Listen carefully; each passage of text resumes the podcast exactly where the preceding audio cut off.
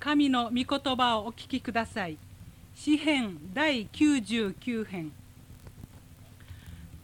主は王となられた。諸々の民はおののけ。主はケルビムの上に座せられる。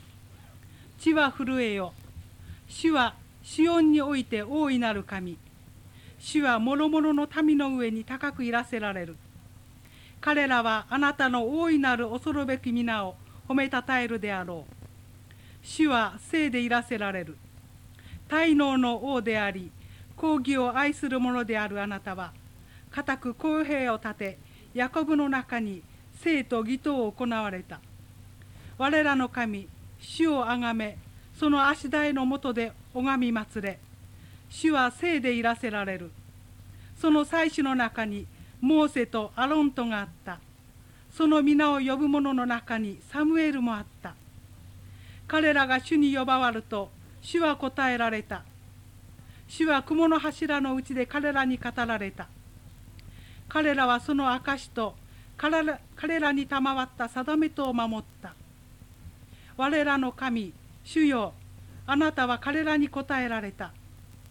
あなたは彼らに許しを与えられた神であったが、悪を行う者には報復された。我らの神、主をあがめ、その聖なる山で拝み祭れ。我らの神、主は聖でいらせられるからである。アーメン。この御言葉から、説教題は、心を砕かれよ、主をあがめよという説教題です。節子牧師から御言葉の取り次ぎをいただきます。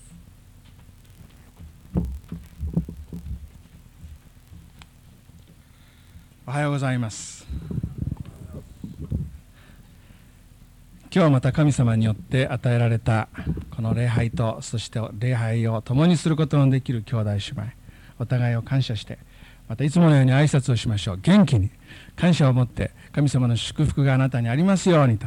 そしてお互いの名前を分かち合いましょう。ぜひ今週1週間その方のために祈っていきたいと思います。皆さん、名前を覚えて、その名前を1週間祈ってますか？ぜひそのことを大事にしていきましょう。それでは挨拶をしましょう。おはようございます。神様の祝福がありますように。お名前を覚えましたか？神様の祝福がありますようにって元気に挨拶しましょう。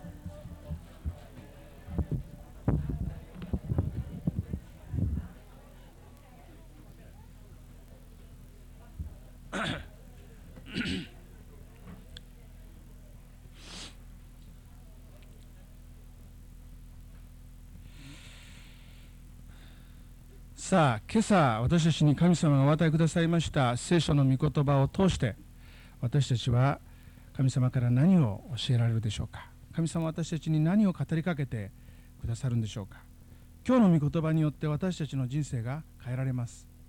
私たちの信仰の歩みがまた強められ、また導かれることを確信します。詩編の第99編、旧約聖書、口語訳旧約聖書ですと835ページ。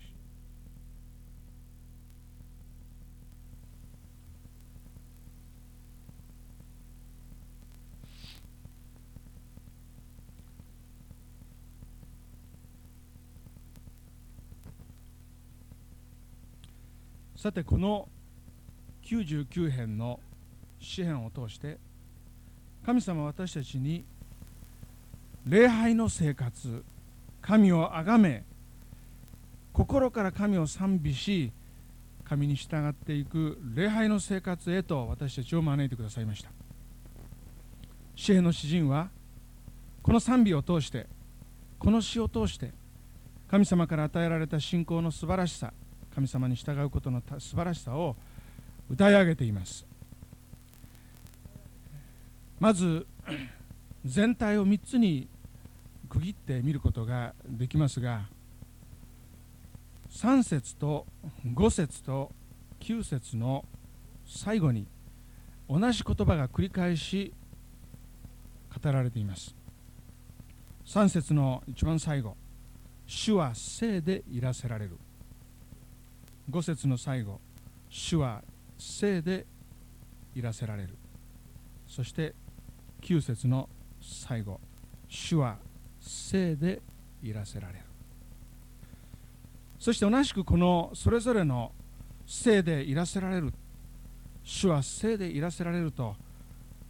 歌われているその前のところに、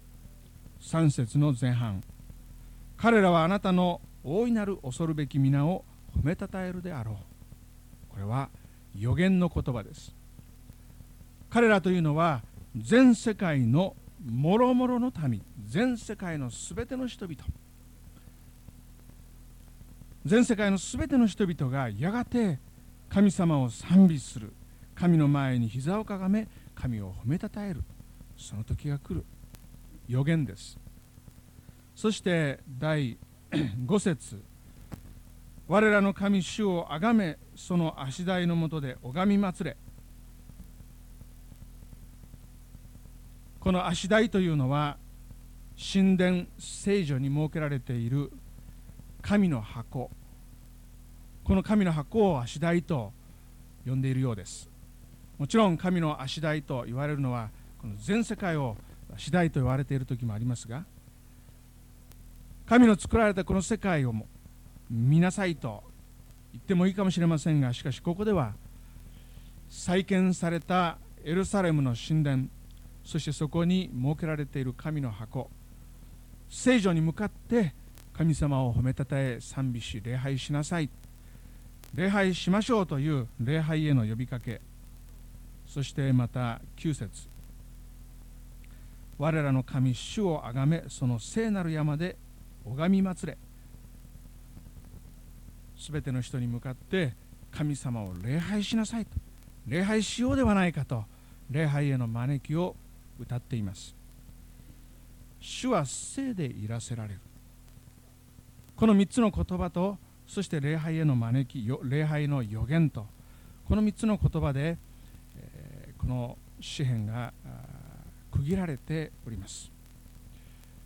このことを通して私たちは今日礼拝に招かれている、全世界のすべての人が神を賛美する礼拝に招かれているし、またこの預言はイザヤ書の2章のところにも記されていますが、御言葉はエルサレムからで、シオンからで、そして神の預言がエルサレムから全世界に広がって、そしてすべての人々がまたこのエルサレムに集まってくるのだ。象徴的な表現のようですけども、これはすべての人々が神様を礼拝するようになるのだというこの預言です。ある人は礼拝に出席することについて義務感で出席しているかもしれません。行きなさい行きなさいと言われたから仕方なしに礼拝出席している方もあるかもしれません。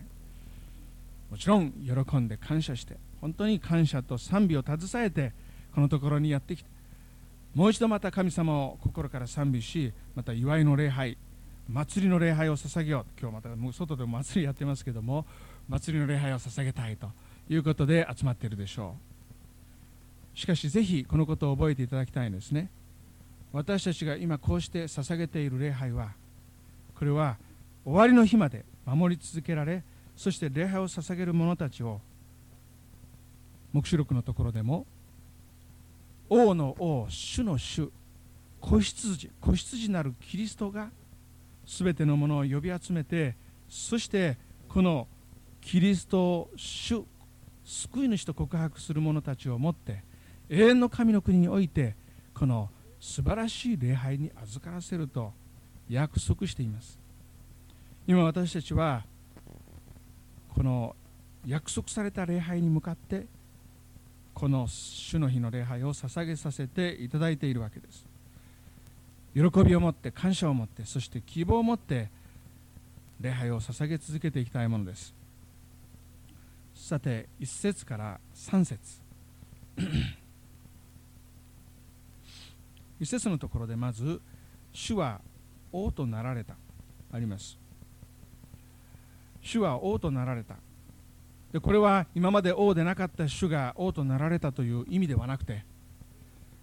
王であられるはずの主がこの民から忘れ去られていた。もう一度主が彼らの王となってくださる。イスラエルの民が祖国を失い、遠いアッシリア・バビロンに連れて行かれて捕虜となっていた。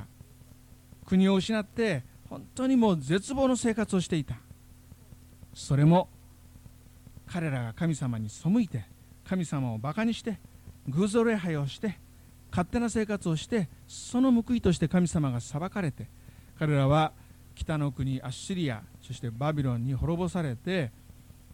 神の裁きとして、神の罰として、遠いよその国に連れ去られていたわけですが、にもかかわらず、神様はこのイスラエルの民をもう一度憐れんでくださって、そして祖国に復帰させてくださった。神殿を再建させてくださった。彼らの人生を立ち直らせてくださった。そういう意味でここでは彼らの人生の主王となられた神様を歌っているわけですが、最近翻訳されたカトリック・プロテスタント共同の新共同訳聖書では、ここは主こそ王というふうに訳しています。主こそ王。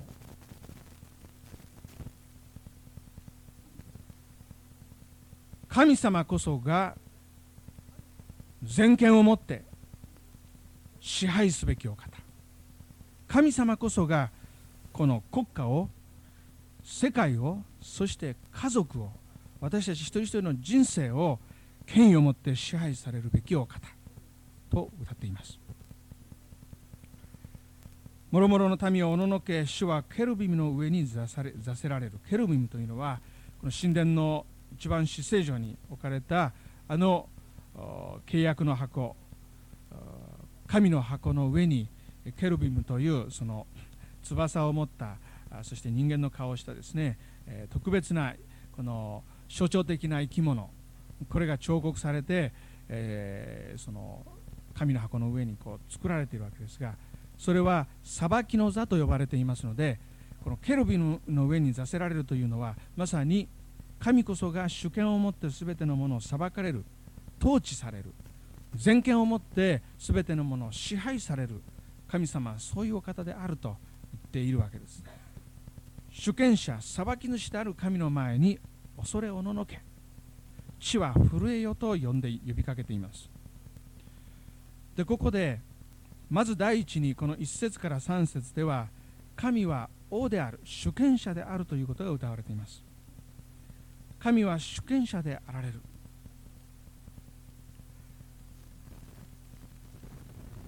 つい最近、中国で大きな問題、騒動と言いましょうか、政治的な混乱が起こりました。もちろん今の指導者は混乱を鎮圧したと言っているわけですけども、あの天安門事件、天安門の虐殺と言われていますが、その細かい事情は私もよく分かりませんが、しかし全世界の意識ある人たちはこれに注目し、そしてそこでいわゆる労働者、民衆の自由な権利、自由の主張というものを権力でもって、暴力でもって踏みにじることがないようにと呼びかけています。自民のこの自由を抑圧し、そしてそれを奪ってしまう。政治的な判断は私は分かりませんけれども、しかし多くの人々が今でもこの密告体制の中で、通告体制の中でですね、お互いに戦々恐々としながら、あのデモに参加した人たちが次々に捕らえられて、拷問にかけられたり、あるいはこの性急な裁判によって処刑されるという状況になっています。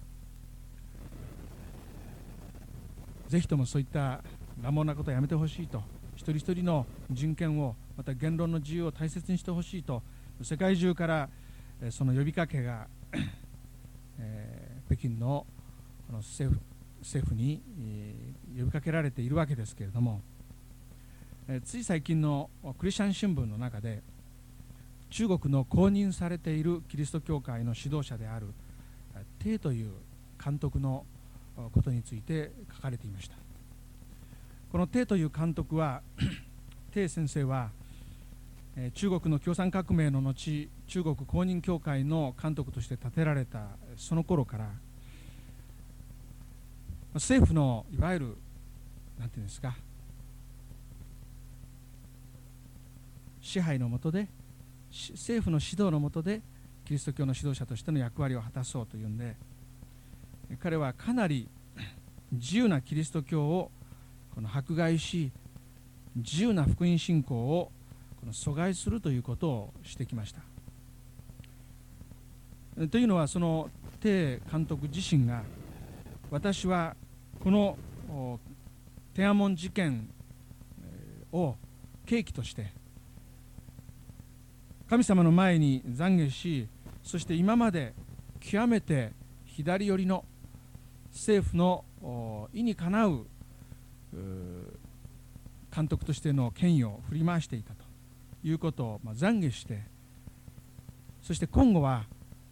本当に一人一人の信仰を大切にしていく、もっと福音的な聖書的な指導をしていかなければならないというふうに、自分の今までの在り方を反省し、中国の言い方で言うと自己批判し、そしてこのもっとキリスト教会が開かれた教会になるようにというふうにですね、言っているそうです。でこの鄭監督の変化、これは中国政府の最近また硬直したこの保守化と非常に対照的な様子を示しているわけですが、なぜここで天安門事件をその話題に出したかといいますと、あえてここで政治的な評論をするとかっていう意味じゃないんですね。そんなつもりはありません。権威の問題、つまり私たちにとって権威とは何だろうかということです。家庭における権威、あるいは社会における権威、国家における権威、世界における権威、権威とは何だろうか。校長先生、学校の権威者、あるいは学校の先生たち、クラスの権威、あるいはお父さん、お母さん、家庭における権威。今一国の首相を決めるという状況でありますが、日本の政治的な権威、一体この権威とは何なんでしょうか。皆さんよくご存知のように、私たちは今ではテレビを通じて、新聞を通じて、雑誌を通じて、世界中の情勢をもう瞬時にして見ることができる、つかむことができますね。そしてまさに自分とは直接今関わりのない世界の問題まで心配したり、気に病んだり、あるいはそのドキドキしたりしなきゃならない時代なんですが、それだけ余計にストレスもたまるでしょう。しかし実際に見るところ、たくさんの権威が激変しています。つまり権威が移り変わっている、主権者が移り変わっているわけですね。さてここで、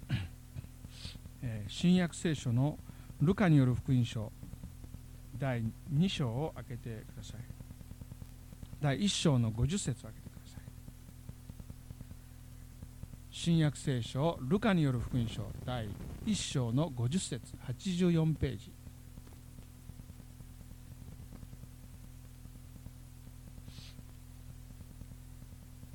新約聖書84ページ、ルカによる福音書第50章1章の50節。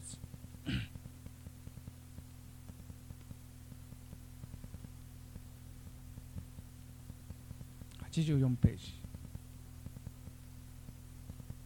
ですか。その憐れみはいよいよ限りなく、主をかしこみ恐れる者に及びます。主は身腕をもって力を振るい、心の思いのおごり高ぶる者を追い散らし、権力ある者を王座から引き下ろし、卑しい者を引き上げ、飢えている者を良いもので明かせ、富んでいる者を空腹のまま帰らせなさいます。主は憐れみをお忘れにならず、そのしもべイスラエルを助けてくださいました。私たち父祖アブラハムとその子孫と常しえに憐れむと約束なさった通り。これは受胎告知を受けたマリアがすぐにいとこのエリザベスの家に行って、聖霊の感動を受けて歌ったというマリアの賛歌と呼ばれているところです。で、マリアがこの自分のお腹に神様が宿された救い主イエス・キリストについて歌っているわけですけども、この神様はこのイエス・キリスト救い主の受胎、イエス・キリストを通してこの世界で今権力を持っている人をその権力の座から引きずり下ろし、そしてまたこの世界で下げすまれ底辺にいる低い者たちを神はそれを引き上げられる。神は神を恐れる者たちを引き上げてくださる。神を恐れない者をその権力の座から引きずり下ろされると、こういうふうに歌っているわけです。マリアの賛歌と呼ばれていますが、でここで、イエス・キリストというお方がどこにお生まれになったか皆さんご存知ですね。キリストは馬小屋でお生まれになりました。キリストは本当に救い主、神の子であられながら、最も卑しい、最も低いところにご自身を示され、神様はキリストを馬小屋に生まれるようにされたわけですが、それから新約聖書のピリピ人への手紙を開けてみましょうか。ピリピ人への手紙第2章。新約聖書309ページ。6節。第2章6節309ページ、下の段の左の方です。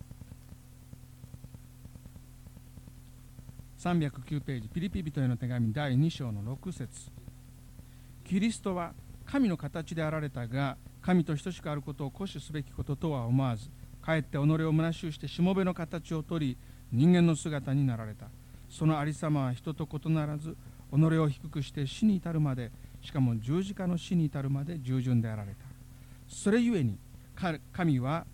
彼を高く引き上げ、すべての名に勝る名を彼に賜った。それはイエスの皆によって、天上のもの、地上のもの、地下のものなど、あらゆるものが膝をかがめ、またあらゆる舌がイエス・キリストは主であると告白して、栄光を父なる神に帰するためである。キリストは馬小屋で生まれ、そして十字架において死なれた。馬小屋のあの悲惨、そして十字架の死の悲惨、馬小屋の惨めさ、そして十字架の死の惨めさ、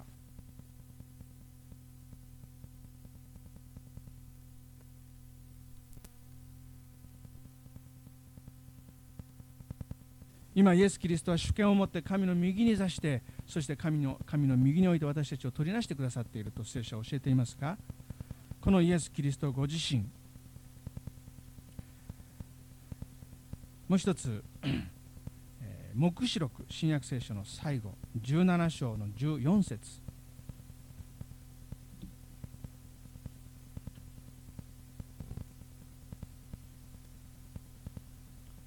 新約聖書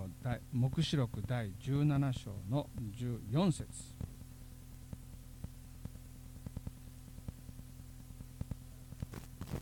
彼らは子羊に戦いを挑んでくるが、子羊は主の主、王の王であるから彼らに打ち勝つ。また子羊と共にいる召された、選ばれた忠実な者たちも勝利を得る。極めて壮大な神様の救いの御業、歴史が、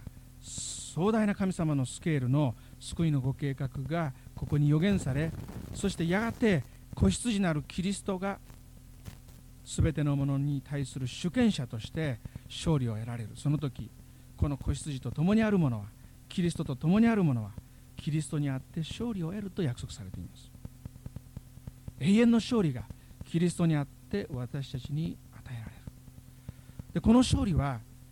キリストの十字架に預かるときに私たちのものとされるというわけです。で私たちはここで、この聖書がすべての王の王、主の主であられるイエス・キリストをこのように救い主としてお使わしになることによって、キリストの謙卑、卑しいお姿、キリストのへりくだり通して、このようにおいて本当の意味で力があることは何かということを教えています。家庭でも夫が力を振るったり、妻が力を振るったり、教室でも先生が力を振るったり、あるいは校長が力を振るったり、あるいは国家社会でも政治家が権力を振るったりする、そのことによって本当の意味での秩序やまた平和が得られるのではない。皆さんがよくご存知の、よくいろんな例えに出てきますけれども、北風と太陽、旅人のコートを脱がせる競争をするんですね。その時にどちらの力が強いかと競争するわけです。そして旅人のコートを脱がせようと、北風はピューピューピューピュー冷たい厳しい風を吹きつけるわけですが、しかしこの旅人のコートを脱がせることができませんでした。太陽は暖かい光をポカポカとその旅人に与えることによって旅人はコートを脱ぎました。簡単なお話です。人間が本当に動かされるのは、あるいは本当の意味でこの社会が動かされるのは、それは愛の力なの。神様の愛の力というのは、権力を振り回したり私たちが何か力を振り回すことによって表されるのではなくて、神様は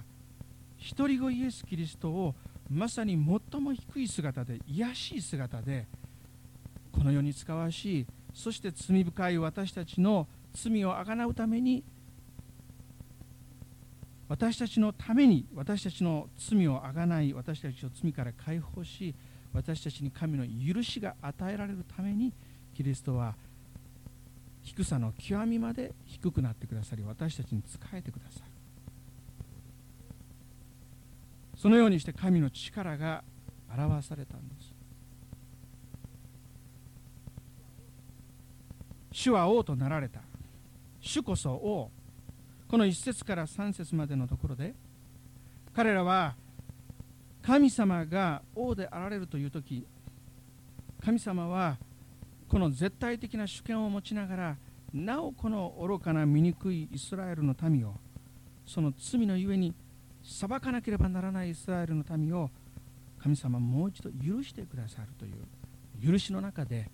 神様の力強い主権を示され、そして神様はそのために歴史をさえも動かされる、支配されるということを彼らは経験するわけです。第2番目はそれとそのつながりがあるわけですけれども、4節5節のところで、神様は公義を愛するものであると記されています。公義、神は公義を愛される。これは新共同訳聖書の方の訳を見ますと、裁きを愛するというふうな訳になっています。裁きを愛する。で、裁きを愛するというと、なんかこうね、この人の悪口を言ったり、人のことを批判したり、人を裁いちゃったりする、そういうことを愛する。まさかそんなことはないはずですね。で、神様が裁きを愛するというときに、もちろん裁きを大切にするという以上の深い意味があるということでしょう。そこでこの公義というのは、私たち人間が一人一人、私が正しいと思うことが正しいんだと言ったり、その人が正しいと思うことが正しいんだと主張したり、あるいは学校の先生が自分が正しいということが正しいんだからといって、その正しさを主張したりする、そういう勝手な人間の、有限な人間の、間違いのある人間の個々の義というものを主張し合うというですね、個々の正しさを主張し合ってぶつかっていくという、そういうことではなくて、神が上からの義、神の絶対的な正しさをもって全てのものを治めていく、そのことを神様は求めていかれるというわけです。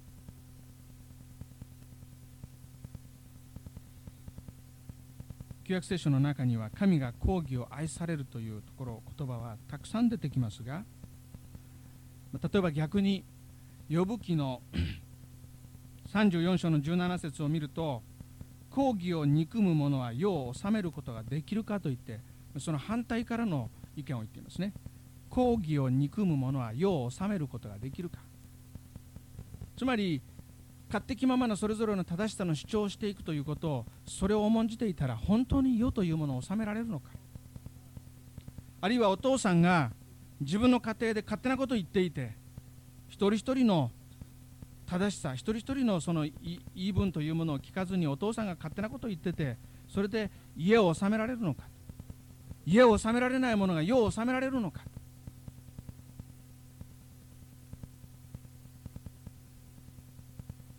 箴言の21章の15節では、公義を行うことは正しいものには喜びであるという言葉がありますが、つまり神様から来る義、神様が私たちに示されるところの正しさでもって、この世界が裁かれていくときに、誠実なもの、真実なもの、神様を恐れ敬う者はそのことを本当に喜ぶ。しかし神を敬わずに自分の主張をしたり、自分の都合ばっかりを押し通していこうとするような人は、利己的で高慢で生意気な人は、神様の公義を喜ばないというわけです。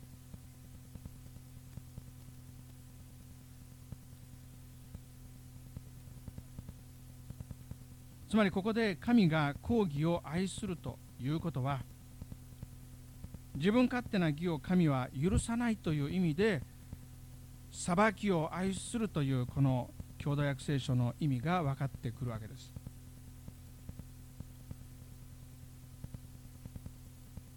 申命記の16章の20節では、ただ公義のみ求めなければならないと書いてありますが、これはまさに新約聖書マタイによる福音書6章の33節の、まず神の義と神の国と神の義を求めなさいというその言葉と同じことを言っているわけですね。神様という方は裁くお方である。悪を悪とし、善を善とされるお方である。罪を罪とし、そして義を義とするお方である。したがってすべての人間はこの神を恐れなければならない。マタイによる福音書25章の31節から46節のところで、イエス・キリストは終末の予言をしています。このところでイエス・キリストは裁きを、イエス・キリストはその裁く主権を持っておられることを示しておられますが、すべての人はこのキリストの前に立たなければいけない。そして私たちが自分勝手な義を振り回して自己主張しているならば、神の前に裁かれるでしょう。しかしもし私たちが本当にこの公義を愛する義なる神様の前に私たちがへりくだるならば、神は私たちをお許しくださるでしょう。ついこの間、夜中の番組ですけども、テレビで初めて被差別部落の問題が取り上げられて、大々的な討論が行われていました。私は興味深くて、この初めての被差別部落の3つの団体が初めて同じテーブルについて、そしてまたさまざまな意見の専門家たちがその同じテーブルについてですね、夜中中議論をするわけですが、大変なんというかすごい議論、そしてまた大変深い議論がなされて、大変感動しました。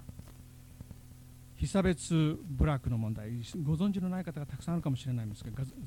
知ってらっしゃる方は知ってらっしゃるんですね。しかし今でも まだ本当にこのいわれのない差別、愚かな差別が行われていて、そして一人一人の尊さが大切にされない。ここで神様は固く公平を立てるとありますが、この公平というのは人と人との間の神様によって与えられたそれぞれの尊厳が、尊さが重んぜられるということなんです。神様一人一人愛しています。神様一人一人私たちを重んじてくださいます。神様私たち一人一人を尊いと言ってくださいます。その神様から見て尊い一人一人を人間が勝手に差別したり、バカにしたり、足毛にしたり、のけ者にしたりする、これは許されない。その意味で神様は公義を愛される方であると同時に、公平を固く立てるお方。神様は公平を固く立てられる。そこで私たちは本当にこのお方が裁きのお方であることを恐れを持って私たちを受け入れ、神の前に砕かれて私たち自身が本当に裁かれなければならない存在であることを認めなければならない、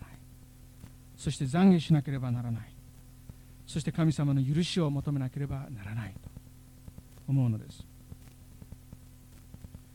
第3番目は6節から9節。さてにもかかわらず神様はこのように祭司をお立てになりました。ここではモーセ、アロン、そしてサムエルというこの3人の名前が出てくるんですけども、祭司と呼ばれています。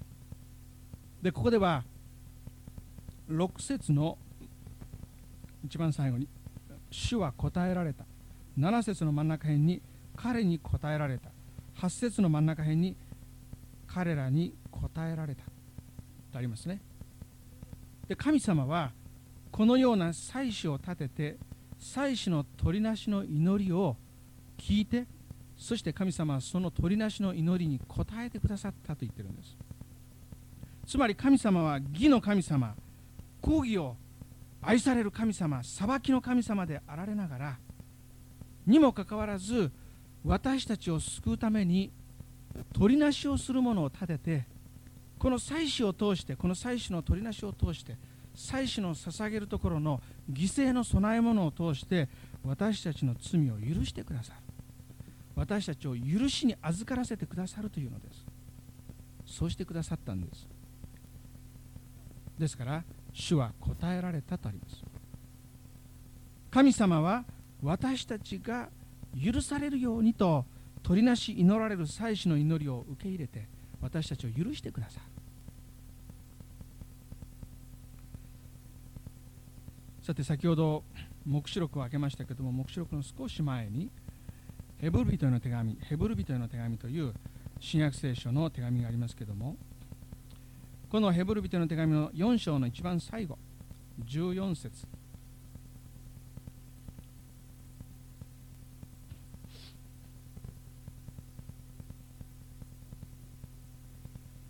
347ページに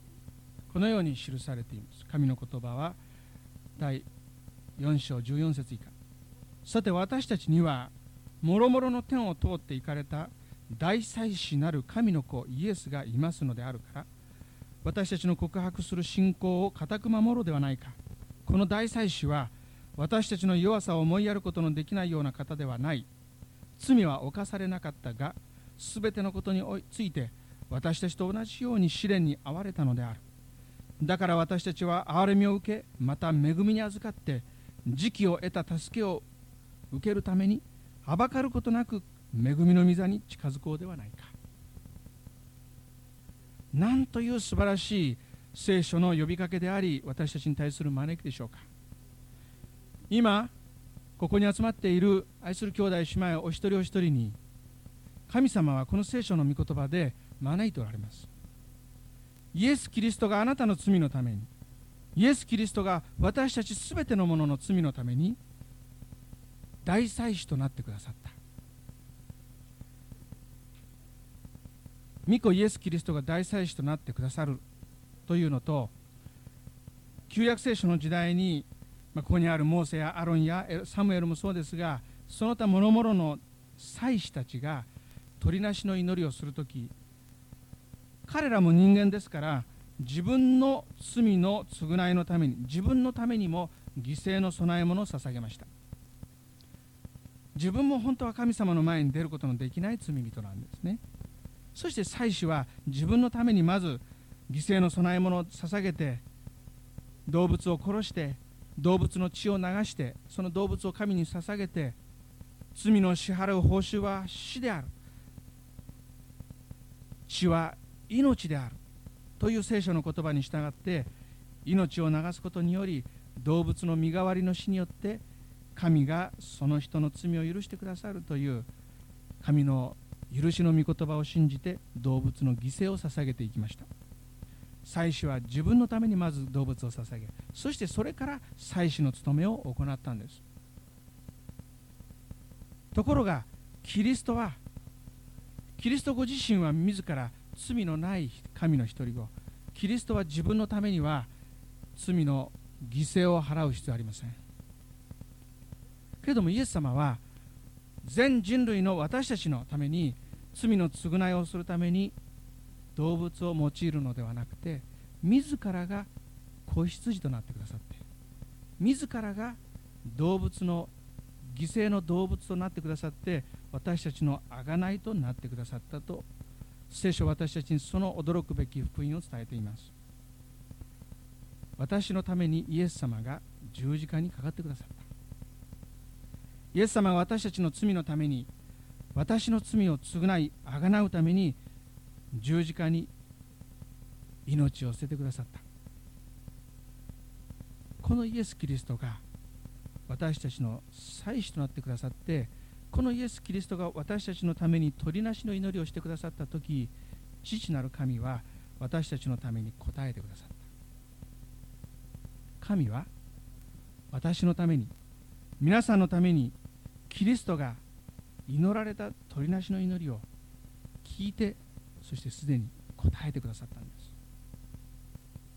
キリストの十字架の上で祈られた祈り、繰り返し私たちが確認しているあの祈り、父を彼らをお許しください、彼らは自分が何をしているか分からずにいるのです。貼り付けになりながら、その苦しみのただ中で私たちのために祈ってくださったあのキリストの祈りのゆえに、神様はそれを聞いて答えてくださって、私たちの罪を許してくださった。私たちの罪はすでにこのキリストの取りなしによって、贖いによって許されています。私の罪も家族の一人一人の罪も許されています。私たちの隣人の罪も許されています。全世界の全人類の罪も許されています。すべての人は誰でもキリストのもとに来るならば、そのキリストの贖いに預かることができます。私たちはその意味で、私が神の代わりに裁き主になったり、私の義を立てようとするようなことがあっては決していけない。私を許してくださった神のゆえに、私たちは互いに心から許し合わなければいけません。私たちが許されたその恵みのゆえに、私たちは心からキリストにあってお互いを受け入れなければいけません。私たちはキリストのゆえに互いに愛し合わなければならないんですね。この詩編99編の詩を通して、この歌を通して、詩人は主が聖でいらせられると歌い、故に私たちは皆このお方の前に膝をかがめて礼拝を捧げようと呼びかけています。最初のところでは、3節のところでは、やがて来たるべき終わりの時に、全人類が罪のある者も罪のない者も、罪のある者は神の前に裁かれるという仕方で、罪許された者は神の前に永遠の命をいただくという仕方で、神を恐れ神を拝すると教えています。今私たちは十字架の上に釘を刺された、その手を差し伸べて私たちを招いてくださるこのイエス・キリストの招きに預かって、神が聖であられるゆえにあなたは神を礼拝しなさいという、この御言葉に応答していきたいと思うんです。聖という言葉は、これは隔離するという意味を持った言葉なんです。隔離する、隔絶する、つまり神様が聖であられるということは、私たち人間と全く区別された存在。したがって私たちは神様というお方を人間の知恵や人間の知識や人間の経験などで推し量ってはいけません。このお方の愛は私たちの知恵を超えています。このお方の正しさは私たちの理解を超えています。このお方が私たちのためにしてくださった救いの御業は、私たちの想像を超えているんです。ですから私たちは本当にその意味で自分の知恵や知識で神様を信じるのではなくて、神の前に砕かれて謙遜になって心から神様を信ずるものとなりたいと思います。そして神様を心から崇めて、神様を私たちの生活の中心とさせていただいて、神にあって歩んでいきたいと思います。今日の主報の牧会雑話で二元論と一元論について、先週の異端の学びの時にお話ししたことをですね、もう一度この皆さんにも繰り返してこの書きましたけれども、二元的な生き方ではなくて一元的な生き方、神様にのみ私たちはより頼んでいく生き方をしていきたいと思います。そして神様だけが主権があられるお方ですから、そして裁くお方ですから、そして私たちを許して救ってくださるお方ですから、このお方を賛美していきましょう。お祈りいたします。神様、あなたの主権のゆえに、あなたの裁きのゆえに、そしてまたあなたの憐れみ深い許しのゆえに、あなたの聖なる皆を心から褒めたたえ賛美を捧げます。神様、御言葉をありがとうございます。人間がいくら自分を正しいと頑張って主張しても、しかしそれは所詮人間の主張に過ぎません。自分を一生懸命に前に押し出しても、人間はやがて移り変わっていきます。神様、どうぞ願わくはすべての家庭にキリストの贖いによって明らかにされた神様の聖なる主権を、愛の権威と力と裁きによる公義と公平と、その家庭のすべての家庭にそれが明らかになりますように、受け入れることができますように、そしてまた私たちの罪をあがなってくださったイエス様の愛のゆえに、家庭の中に許しと愛の一致がキリストにあってもたらされますように。御言葉によって今日生かされ、今日新しくされ、御言葉によってこの週歩むことができることを感謝します。常に御言葉にとどまり続け、キリストを崇め続け、歩むものとさせてください。兄弟姉妹のそれぞれの願いと、また決意と信仰の告白と祈りとともに、イエス様の皆によってお祈りします。